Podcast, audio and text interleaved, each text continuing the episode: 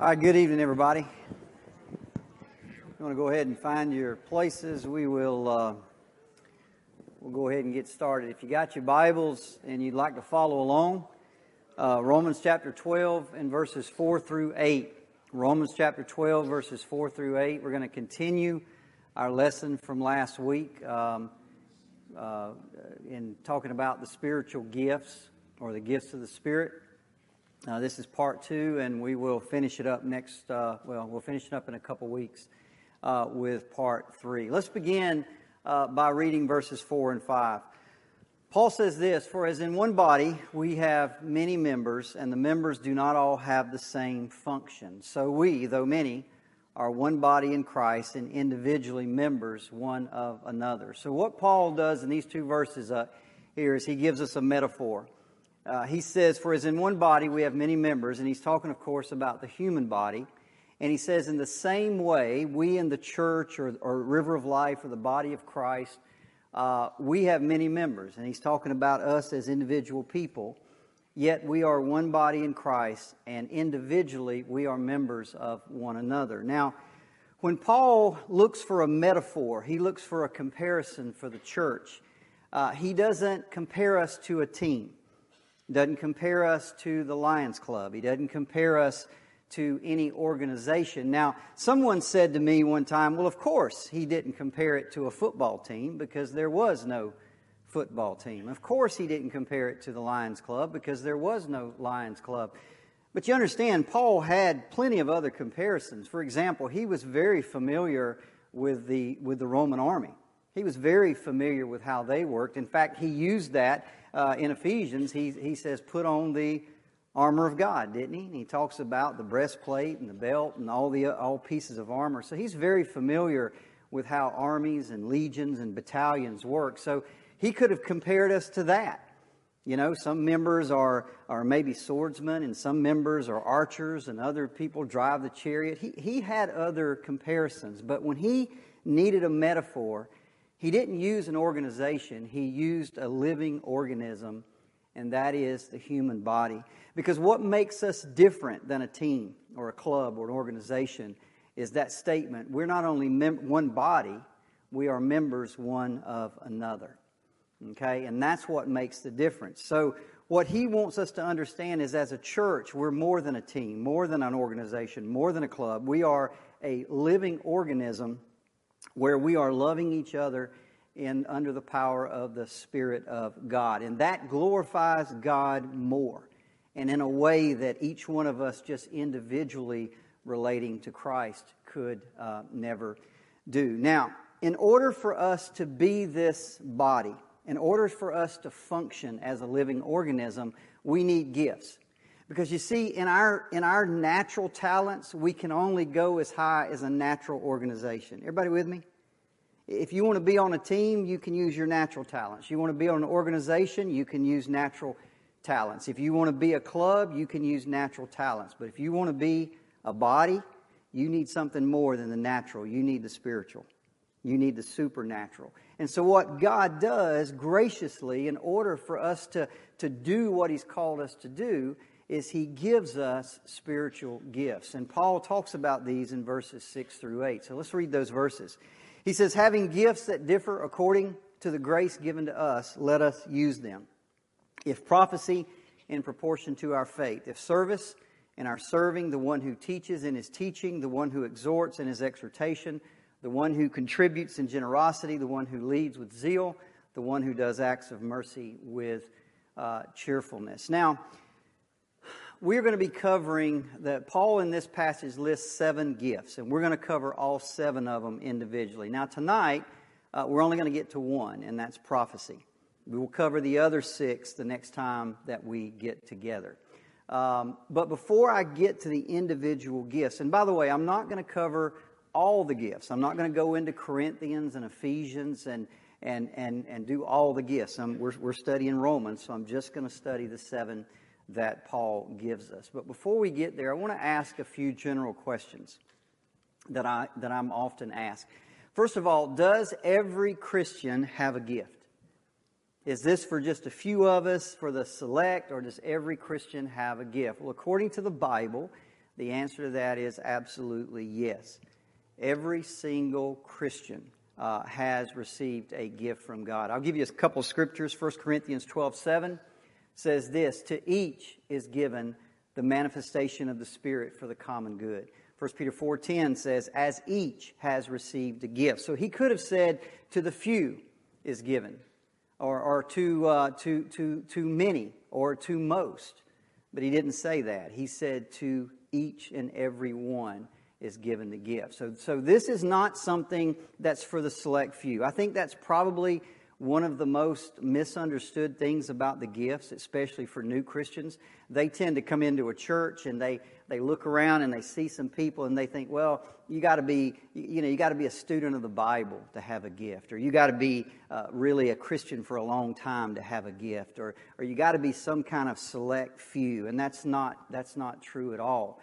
Every single Christian has a gift, and we'll talk about that here in just a moment. Now. The second question I want to ask and answer is this Are we responsible to use our gift? Are we responsible to use our gift? There's a parable in Matthew uh, 25. One of my, uh, I, I taught through the parables a few years back, and this turned out to be one of my favorite parables because it was just so full of, of, of just really good truth.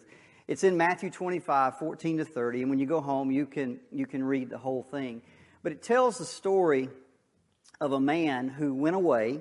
He evidently was a wealthy man, a rich man, and he left some servants in charge of his uh, property.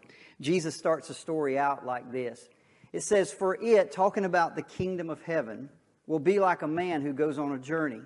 And he called his servants and he entrusted to them his property. To one he gave five talents, to another two, to another one to each according to his uh, ability. Now, before we go any further, let me point out a couple of things. A talent here is not talking about an ability, right? It's not talking about like being able to play the guitar or sing or anything like that. A talent is a measure of money. Okay, that's what a talent is. And it turns out, if you do a little research, a talent is worth 6,000 denarius. One denarius is a day's wage. Okay, so for a typical laborer that works out in the in the field doing, he would re, he would receive one denarius a day. So six thousand denarius is six six thousand days wages. So if you do the math, one talent is sixteen years worth of salary. So that's a lot of money back then, right? I mean, if somebody came to you and said, "Hey, would you like sixteen years worth of salary?" I'd raise my hand. Yeah, uh, I'll I'll go home and retire. I'm I'm I'm done. Um, so he gives one five. So five times 16 is what? He gives him 90 years worth of salary. He comes to the other one, he gives him two. He gives him 32 years worth of salary. And then to the other one, he gives him one. Now, watch what this says to each one according to his ability. Now, I know that you guys think, if you, if you listen to me for a while, you think that I find the sovereignty of God in everything. And that's because I find the sovereignty of God in everything, right? This is an incredible, you read this, you, you, we talked about the sovereignty of God and the responsibility of man, how they balance out in the Bible. On this first part, you see the sovereignty of God. Watch what it says. He gives one five, another two, another one to what? Each according to his ability. This man's not interested in being fair. It's not about fairness. It's not about splitting it up equally. He wants a return on his money.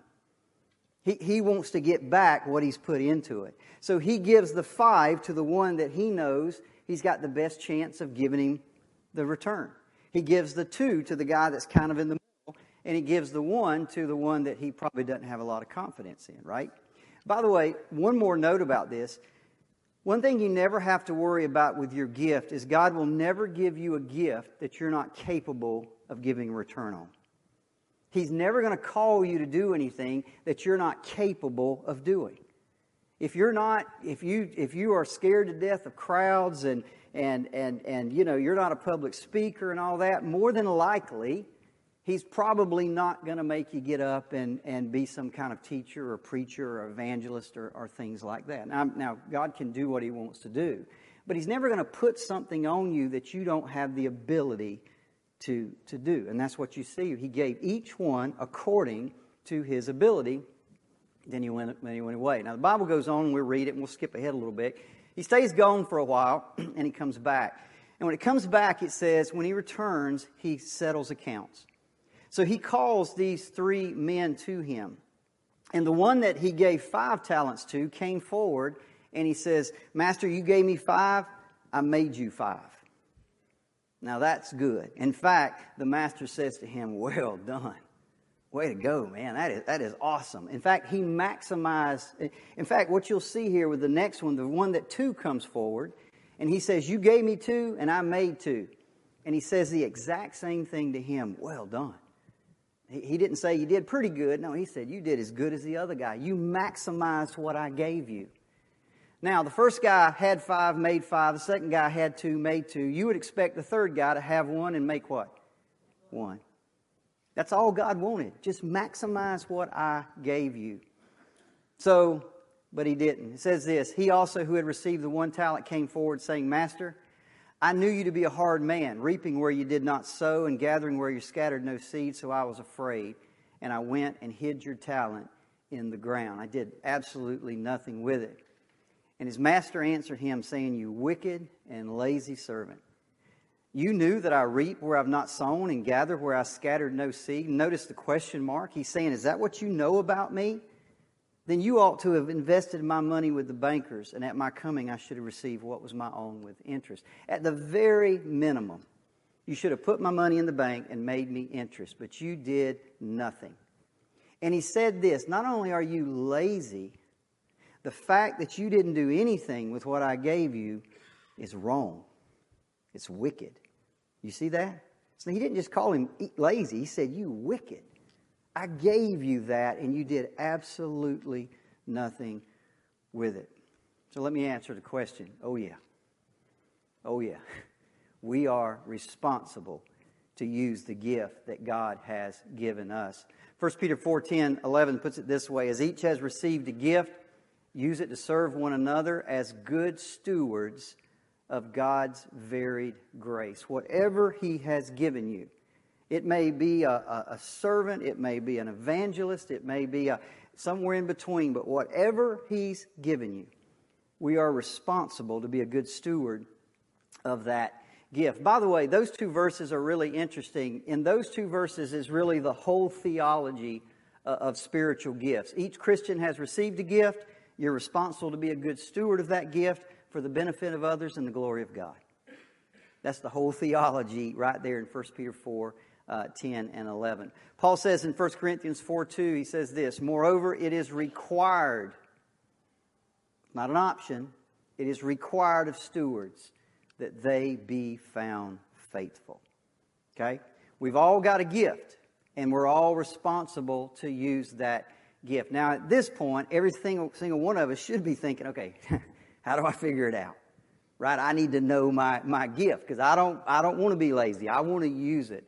How do we discover our gift? Well, you remember I covered this last week. I wanted to cover it one more time. You remember last week we started talking about the gifts and I told you I was going to muddy the water because there is no definitive list of, of gifts. Paul has at least four lists and each list is different. Some gifts he overlaps from list to list. Some gifts he just leaves completely out. But he never gives us a complete list. Not only that, many of the gifts are virtues that everybody should have. For example, serving. Every one of us should serve in some capacity. Giving. Every one of us should give in some capacity. Ex- exhortation or encouragement. Every one of us should, should encourage in some capacity. But there are certain people that he gives an extraordinary ability to do those things. And that is considered a gift. So, what we said last week is this if you're looking for your spiritual gift, do not focus on lists. I don't want to see anybody on the internet taking a spiritualgifttest.com where they ask you about your talents and they tell, listen, the Holy Spirit will take you where you need to go. It may have nothing to do with your talents or whatever you think you're good at. It may have everything. Stop focusing on lists, start focusing on people. You want to find your gift? Ask yourself one question. Look around and find somebody whose faith needs st- strengthening, and you ask yourself, How can I help that person? It's as simple as that. Just start doing it. Just start doing it. I will tell you, if you've got that heart to do that, God will, I mean, He is ready and, and He's ready to show it to you. See, our biggest problem is not knowing our spiritual gift. Our biggest problem is we lack the desire to strengthen other people's faith. That's our problem. Is inside we tend to get lazy. We're protective of our time. We don't really want to get involved in, in other people's lives. That's our problem. If we can, that's the why we need, what we need to do is be praying, not God, show me my spiritual gift. God, give me a desire to strengthen other people's faith. Give me that desire. Give me that want to. And when you do that, trust me, the game is on. It, it, it's coming and coming quickly. So I ended up last week asking this question What about you? What about you? What does your faith, what, what do you have the faith to do? That's what Paul said in Romans 12, 3, right? Make an honest evaluation of yourself according to the measure of faith God has given you. What, what faith do you have? What is your measure of faith that you can go out and do something? This past Saturday, this is going to be a terrible analogy, but I just can't help it. This past Saturday, I had to build a fire. I had cut down some trees with, and piled everything up with my tractor, and I had some big, big trees that I needed to burn. And so I went out Saturday morning, and anybody that's ever started a fire has this same problem. How do you, how do you get it started, right? And so uh, uh, if you've ever started a fire, a lot of people say, well, let's go get some, uh, don't get gas, whatever you do. Don't do that. Um, I know some of y'all are, are, gas people. Do not do that. Go get diesel or kerosene. But you, you, you pour that liquid on there and it lights right up, and you step back and say, boy, that's it. But after a few minutes, that liquid all burns off, and the, they're just kind of sitting there charred and smoking, and it just it doesn't do the job. So maybe you go get some pine straw or some leaves and things like that, and you put them in there, and they light right up, but they don't generate enough heat to sustain the fire. Right? It turns out that what you need is sticks. Anybody that's ever built a fire. So I went out there and I poured, took some pine straw and I made a little pile and I lit it and then I started just putting sticks on it. Little sticks and then bigger sticks and bigger sticks. And then what happens is that stuff starts getting hot and it sustains the fire. I was thinking about how sometimes we have like a revival meeting. And we could do that. We could have a revival meeting here and, and we could have three days and everybody would come and we'd be all excited. But sometimes those things are kind of like pouring the diesel we light and they, they go up real quick, but then after we walk away, the fire burns down. See, what we need is sticks. That's my point. We need sticks. We need servers. We need, we need pe- just people who are willing to be that stick that can sustain that fire. Does that make any sense? We just need sticks. We, I don't need fast burning things that get up real quick and then they're gone. I need, I need things that are going to burn and going to sustain and it's going to be there for a while. And by the way, I think that's one of the things that sets this church apart is that we got a lot of sticks. We got a lot of people that are just, they, they don't have to be big, they don't have to be in front of everybody. They're just willing to serve, they're willing to work, they're willing to pray, they're willing to love. And that's why this fire has sustained for year after year after year, and, and I plan on it going. I know Pastor Henry does as well. One more question before we get to our gifts. How will I know my gift when I find it? How will I know my gift when I find it? Well, this one's easy. You're going to know it because you're going to be good at it. Okay? Listen, God don't play, right? He gives to each one according to their ability. He's not going to give you something that you're not any good at. Okay? He, he's, he's top quality, trust me. If he's going to give you a job, he's going to give you all the tools you need to do that. So, number one, you're going to be good at it. Number two, you're going to enjoy it. One thing about a gift, when you do it, you absolutely enjoy it. And it's going to give you a contentment and a satisfaction that nothing else in this life can hardly give you. In fact, I would say this there's not a better, more satisfying feeling in this world than to know your gift and know that you're walking in it. Know your gift and know what God has given you and know that you're giving Him a return on that gift. That is an incredibly satisfying feeling. When you have a gift, one of the things you do is you'll look forward to opportunities to use that gift. When you know somebody asks you, "Hey, can you do this?" If that's your gift, you're not like, "Oh man, why don't they ask somebody else?" No, that's your gift, man. You are, you're ready. In fact, one of the things about people who have a gift, it's not stressful to them at all. They don't, they don't get tired. It, it almost seems like they're tapped into some type of energy source that other people just aren't tapped into. People will come up to them and say, Man, I don't know how you do it. I don't know how you do this. I don't know how you spend that much time. I don't know how you serve like that. And they just look at you like, well, it's really not a big deal. And they do it week after week and month after month and year after year. And it's like I said, it's like they're tapped into this energy source. Um, in fact, that's exactly what they are tapped into. Let me show you a couple scriptures. 1 Corinthians 15 10. Paul says this By the grace of God, I am what I am and his grace toward me was not in vain. On the contrary, I worked harder than any of them.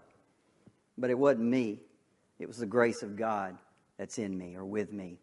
Peter says in 1 Peter 4 10 through 11, as each has received a gift, use it to serve one another as good stewards of God's grace. Whoever speaks as one who speaks oracles of God, whoever serves as one who serves by the strength that God supplies.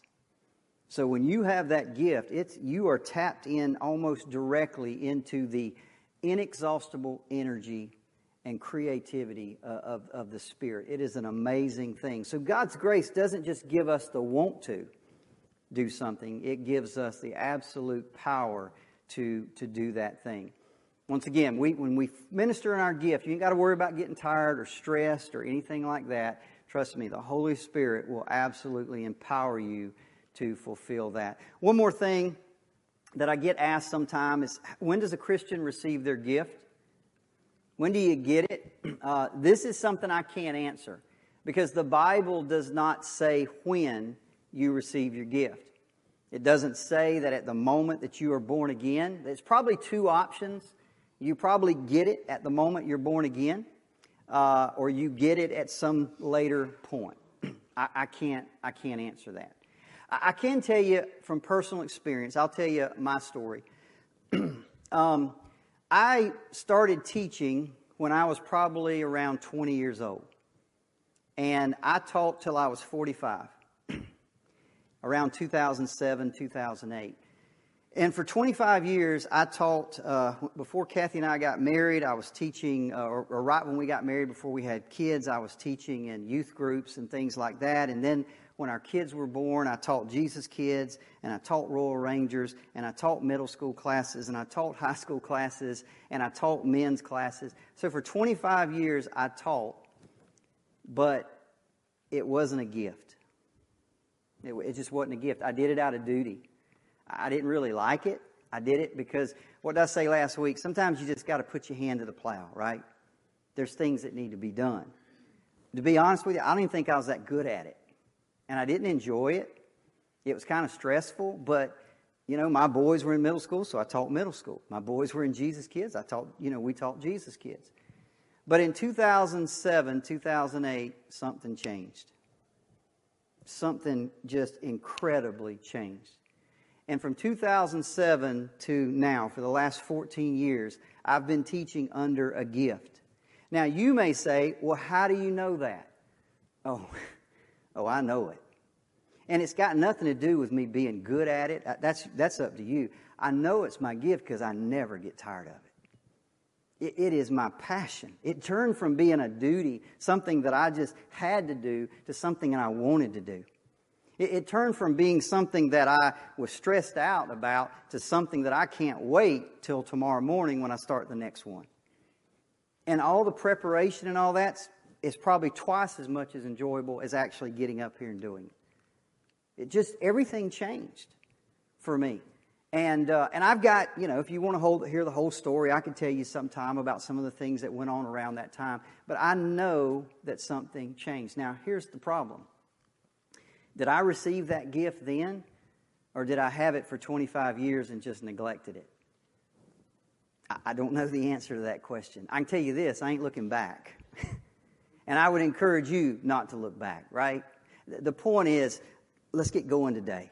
Where you are today. If you don't know your spiritual gift today, let's find it and let's get to work. All right. With the time we have left, we're going to cover one spiritual gift tonight, and that is prophecy. Now, as we said, there's seven listed in this passage. Uh, six of them we will cover the next time we get together. But tonight we're going to cover prophecy, and I, I kind of wanted to cover it by itself because it is by far the toughest one. Okay, it is by far that takes the most uh, time to, to cover. So let's read it once again in verse 6. Paul says, having gifts that differ according to the grace given to us, let us use them. If your gift is prophecy, then do that in proportion, excuse me, to our faith. Okay. So let's talk about this, and let's talk about some generic, thing, generic things first. First of all, what does the gift of prophecy refer to? Well, the word that's used there in the Greek is propheteo, and it means to, to speak forth in divinely empowered forthtelling or foretelling. Now, the essence of prophecy is exactly what you would think it is. It's just like the Old Testament prophets. It's basically somebody saying, This is what God says.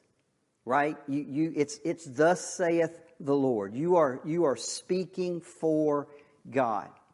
Now, there are a couple of aspects to this, and I want to make sure a lot of times when you talk about prophecy, some people only think about uh, predicting the future that somebody prophesies over you and they predict the future, right? And, and predicting the future is can be part or foretelling the future. I wouldn't say predicting it. You're actually telling, if it's a word from God, you're telling what God has said is going to happen. That's part of it, um, but that's not all of it. Um, prophecy was much more what we call forthtelling, where you stand up and you say, You guys need to repent. You, you, you got sin in your life right now. So prophecy can, about, can be about the here and now, or it can be about the, the what's going to, to come. Again, a, a good example, just think about an Old Testament prophet, right? A lot of times you go read, for example, Isaiah. The vast majority of Isaiah, he's not predicting the future or foretelling the future. He's just calling the people to repentance. Now, for example, you get Isaiah 53, he, he prophesies about what's going to happen to the Messiah in some 600 years to come. So that is a part of it, but you want to make sure you keep those in, in balance. Now, the big question we have is Is this gift to be exercised today? Is this gift still in, um, in action or is it still being used today? Now, I'm going to tell you this, uh, by, and, and I want you to understand listen, I don't know if y'all know that, but there is some crazy people out there. Do y'all know that? I hope y'all know that. There is some crazy people out there. Listen, there are people out there that are calling themselves Christian, and I don't think they ever even open this book. They live their whole lives by feelings and intuitions, and, and this prophet said this, and this prophet said that, and they never ever get in and look for themselves what the Word of God says. So we're going to, them people are, are, are crazy, all right? Let's just set them aside for now. And let's come into good Bible believing Christians. Even good Bible believing Christians can disagree about whether prophecy is still active today. And when I say Bible believing Christians, I mean Christians who would stand here and say this is the Word of God, the infallible, inerrant Word of God. Even people like that can disagree on whether this um, gift is still active. So, what I'm going to do tonight is I'm going to give you both sides of it.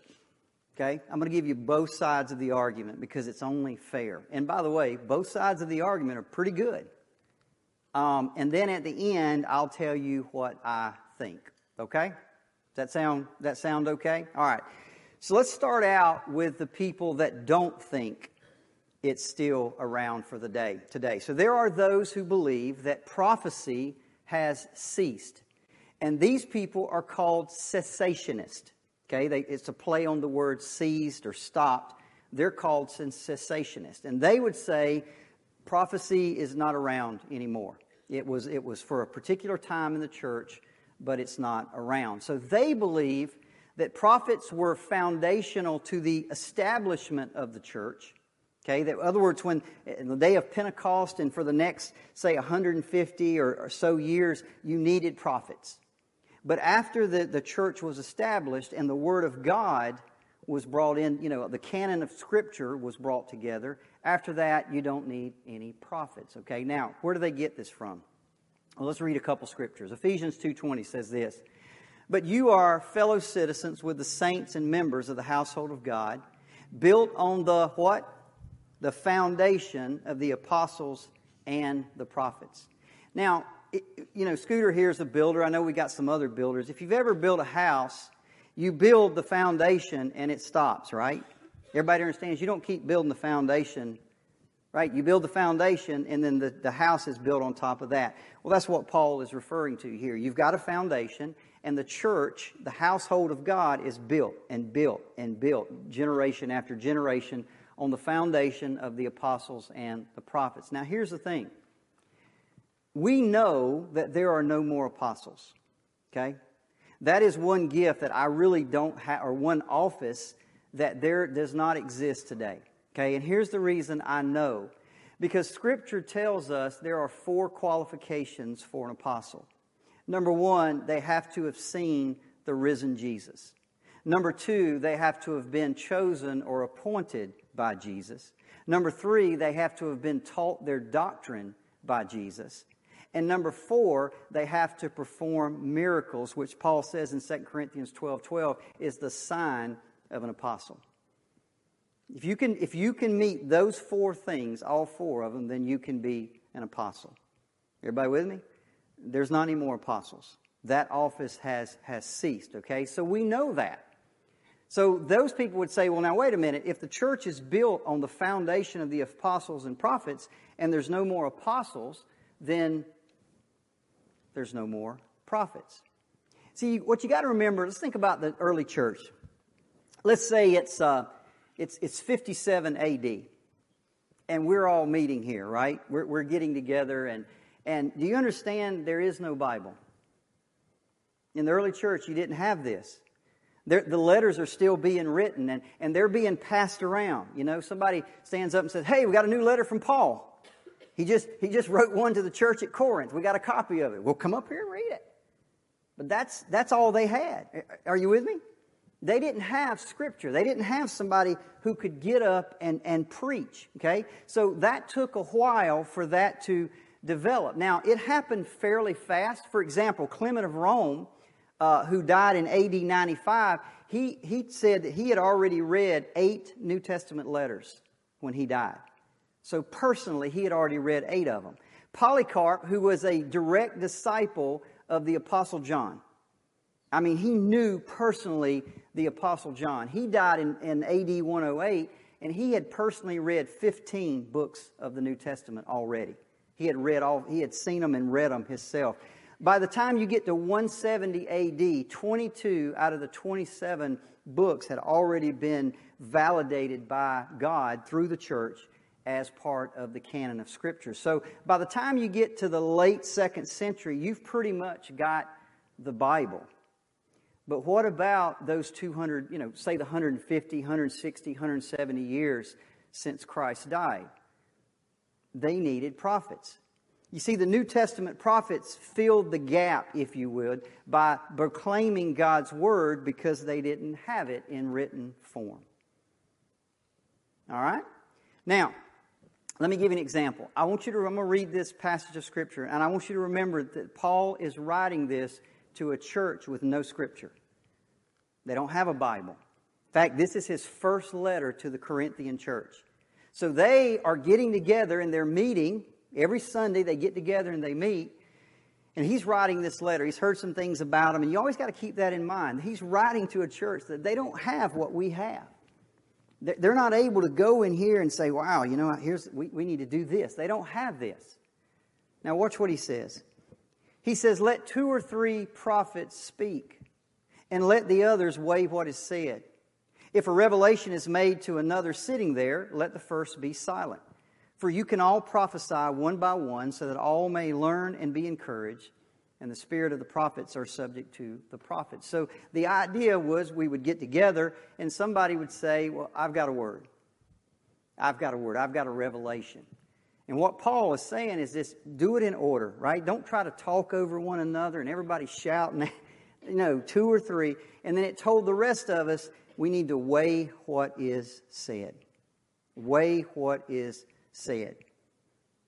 So, what these people would say, and we'll come back to that in a minute, what the people would say that says that the gift has ceased, they would say that once we have the Bible, the Word of God, then we don't need revelation anymore. This is it, right? What did, what did uh, uh, uh, Paul say in his letter to Timothy? This is God breathed, sufficient for doctrine and exhortation and teaching and discipline, and everything we need is in this Bible. So the cessationists would say, we don't need prophets anymore. We don't need anybody speaking forth the word of God. In fact, prophecy, they would say, has changed from speaking new revelation to speaking completed revelation. In other words, what they would say is the preacher or the evangelist or the teacher who gets up here and opens this Bible and speaks the Word of God, that's prophecy right? Because that's what a prophet does. They speak forth the word of God. So when I get up here and I turn to a book of the Bible and I say, let's read this, that's what they would say. You're prophesying. You're speaking the word of God from the word that he gave us. So they would say prophecy has changed.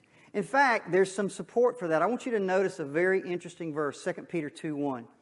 Peter, talking about the Old Testament, says, There were false prophets among the people just as there will be false teachers among you. You notice the transition. He doesn't say there were false prophets in the Old Testament and there will be false prophets in the New Testament. He said they had false prophets, you'll have false teachers. You'll have people that'll sit up and, and have this word and they'll twist it and they'll change it to meet what they want it to be. So they would look at that as evidence to say, see, it's changed. So that is, now listen, let me just say this. People write books on these subjects, okay? In fact, when I at the end here, I'm going to give you two books. And you can you can go buy these books and read about it all you want to. So I'm giving you a very condensed argument for both sides of this. But that's basically the argument for cessationists. Now, on the other side are what we call continuationists. And that speaks for itself, right? They would say that the gift of prophecy has not ceased, that it continues even to today. Now, a continuationist, a true continuationist, would say this that prophecy is still active today, but they would always state that it is never, never, never to be considered equal with this. Everybody with me? They would say you still have prophecy today, but you never, ever equate it or put it above uh, the Word of, of God. So let's look at a couple uh, scriptures about this. Acts 2.17, a, a scripture that we all know very well. In the last days it shall be, God declares, that I'll pour my spirit out on all flesh, and your sons and your daughters shall prophesy. Now, we've said this before. The last days are from when Jesus came the first time to when Jesus came the second time. Or when he comes the second time, right? That's the last days. We are living in the last days. And, and Peter says here, in the last days, quoting Joel, your sons and your daughters will prophesy. So that infers to me that prophecy would, it's not just in the last, he doesn't say in the first part of the last days or for the first 10% of the last, no, he says in the, in the last days. So that sounds like prophecy is not only not limited to a certain time, it also sounds like prophecy is not limited to a few but available to your sons and your daughters. Let me give you another one 1 Corinthians 14 1 through 4. Pursue love and earnestly desire the spiritual gifts, especially that you may prophesy. Now, remember, he's writing this letter to a church that doesn't have scripture. So that makes sense, right? That he would say, desire that you would speak the word of God. But I want you to watch his reasoning for that. He goes on, For one who speaks in a tongue speaks not to men, but to God for no one understands him, but he utters mysteries in the Spirit. On the other hand, the one who prophesies speaks to people for their upbuilding and their encouragement and consolation. The one who speaks in a tongue builds up himself, but the one who prophesies builds up the church. See, the point of prophecy there was upbuilding, encouragement, and consolation. Now, I don't know about you, but I think I need as much upbuilding and encouragement and consolation as the early church did. I still need that today, right? And, and that was the purpose of that gift. So, it, again, that certainly sounds like prophecy would not be confined just to the founders of the church, but available to the body in general. And again, notice the ministry of prophecy building up, encouraging, and consoling. Building up, encouraging, and consoling. Again, that sounds more than foundational to me. It sounds like something that the church will have as it's being built. I'll give you one more 1 Corinthians 13, 8 through 12. Love never ends. As for prophecies, they will pass away. As for tongues, they will cease. As for knowledge, it will pass away. For we know in part and we prophesy in part. But when the perfect comes, the partial will pass away. So Paul says there's coming a day when prophecy will cease, it will pass away. That day is when the perfect comes. Okay? Now, the question then is okay, well, what is the perfect? Well, let's read on. Paul says, For now we see in a mirror dimly, but then, when the perfect comes, we'll see face to face.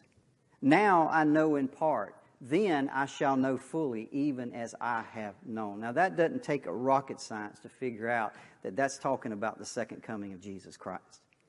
Right? Some people might say that he's, that he, he's talking about the Word of God, but, but the Word of God is here, and I don't see him face to face. I don't know even, I still see through a mirror dimly. Right? So, uh, again, I think this infers, of course, uh, that, that the, the gift of prophecy is going to continue until the second coming of, of Christ. Okay? So that is the argument for continuationism, right? And I'll give you, like I said, I'll give you some books here in just a moment. Now, here's what I'm going to say first. this is what we can both agree on. If you're here tonight and you're a cessationist and you think, boy, the, I don't think it, it, it, it exists anymore, if you're a continuation, you might say it does. Here's what we can absolutely agree on, right? Scripture always takes priority. Scripture always takes, everybody agrees on that. Even the people that believe in prophecy, Bible believing Christians understand that this always takes priority. God would never prophesy something and tell you to do anything that's against His Word. He would never, ever do that, okay? Let's go back to 1 Corinthians real quick. Notice what that said. I, want to, I, I mentioned it earlier. I want to mention it one more time. Let two or three prophets speak, Paul says, let the others weigh what is said. Now that's really interesting. Paul says when someone prophesies, he doesn't focus on whether they're a true prophet or a false prophet. He doesn't say focus on the person. He says focus on what they said. Now that's pretty good, right? Because we somebody might prophesy and we might say, "Well, I know that guy. I don't believe nothing he's saying because I know him." And other people might believe everything he says because they know him. Paul doesn't say focus on the person. He says focus on what is said. In fact, that word in the Greek is diakronetoson or something like that, and it literally means weigh it out. The whole idea here is we should always view prophecy with skepticism. You always view prophecy with some level uh, of skepticism. In other words, don't just accept it. You check it out, you test it, you assess it.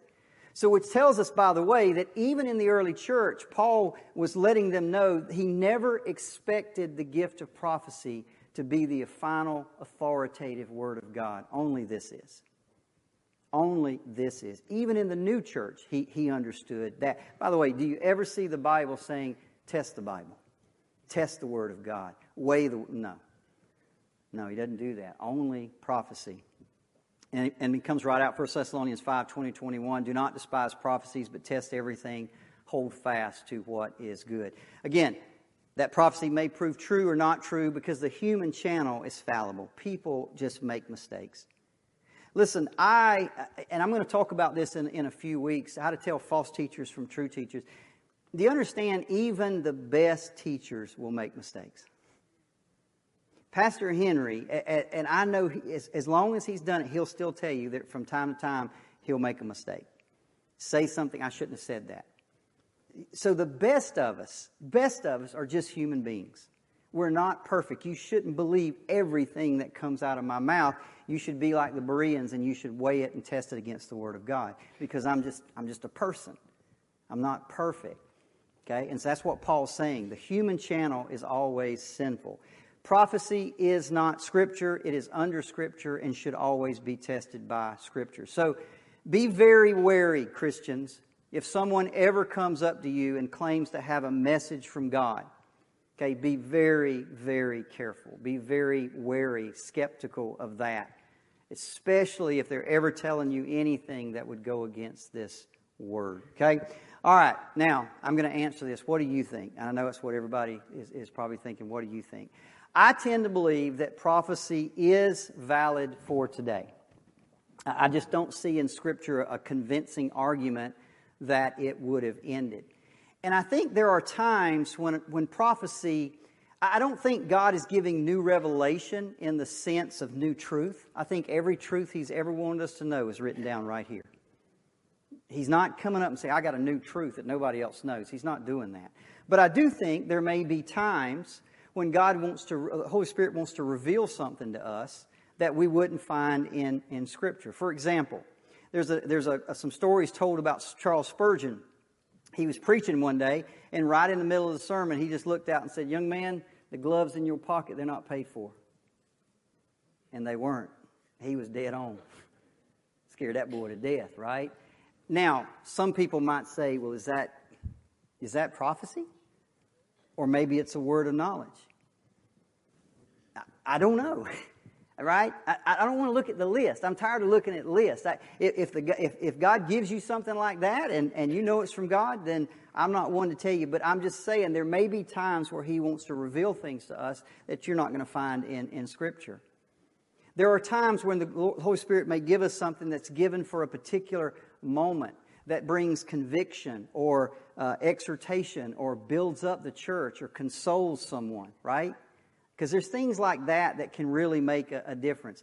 I was uh, one time standing back here, right back there um, where Jim is, right back there by the sound booth. And I don't remember if it was a Wednesday or Sunday. And I was sitting there and I looked over and I saw somebody. And immediately I felt like I'll I, go tell that person that you're proud of them. Because I knew this person had gone through some things and they hadn't given up their faith. They had stayed strong. And I just, I thought, go, go tell them.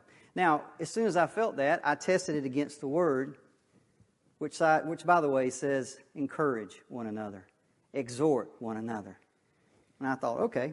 And I walked over there and I just said, hey, I've been, I just wanted you to know I've been watching you. I know what you went through, and I'm proud of you. I'm proud of you. Let me tell you, that person started crying, and I started crying, and, and I walked away, and I thought, wow, that was the right thing to do, right? Do you understand? I could have walked over to that person and said, Thus says the Lord.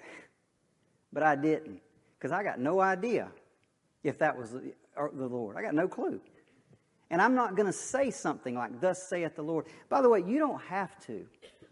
Do you understand if that person's sitting there and the, and the Spirit is really behind that and He wants you to go tell that person, I'm proud of you, that, that, that message is going to connect with that person like that. You don't have to say, Thus saith the Lord. They know it's the Lord. Are you with me? Be careful. Be careful how we use our words and, and things that we attribute. If the Lord puts something on your heart to tell somebody, just tell them. You don't have to say, Thus the Lord, I feel like the Lord saying. Just tell them. If it's the real deal, trust me, the Spirit will connect with their spirit. I promised I'd give you two books. Uh, the first one is The Gift of Prophecy in the New Testament of the Day by Wayne Grudem. That is a continuationist argument. He, will, he wrote a whole book on, on why the gift of prophecy is for today. Uh, Richard Gaffin wrote a book called Perspectives on Pentecost. He wrote the uh, cessationist side of it. They're both very good men, very good Bible believing men.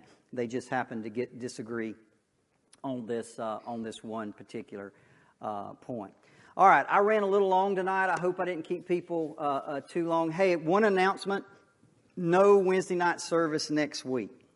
Okay, for Thanksgiving. So that's the night before Thanksgiving. We're not having any service. Everybody say it with me. No Wednesday night service next week, right?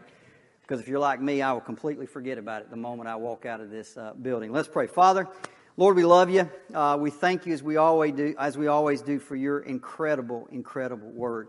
Lord, I pray tonight as I did last week. I don't get it all. I don't understand it all. I don't have perfect understanding. I'm, I feel like I'm looking through a mirror dimly. I, everything we have right now is just partial. We're just doing the very best we can. But this one thing I know I know that it is your will for every single person in this body to have the desire to strengthen another person's faith. There is no doubt in my mind. I, that is as clear as a bell. You want every part of the body to care about every other part of the body. You want every part of the body to rejoice when the other part rejoices. You want every part to hurt when the other part hurts. God, you want us to feel and care for one another. I know that.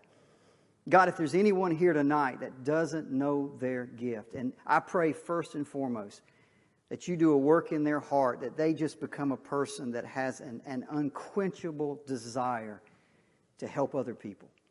And they're completely open to whatever that is. God, I know, I know when that happens, I know everything changes. We love you. We thank you for all you do. You are our Lord. You're our Savior. You're our God. And we'll give all praise and glory for everything that you're doing in this body in Jesus' name. Amen.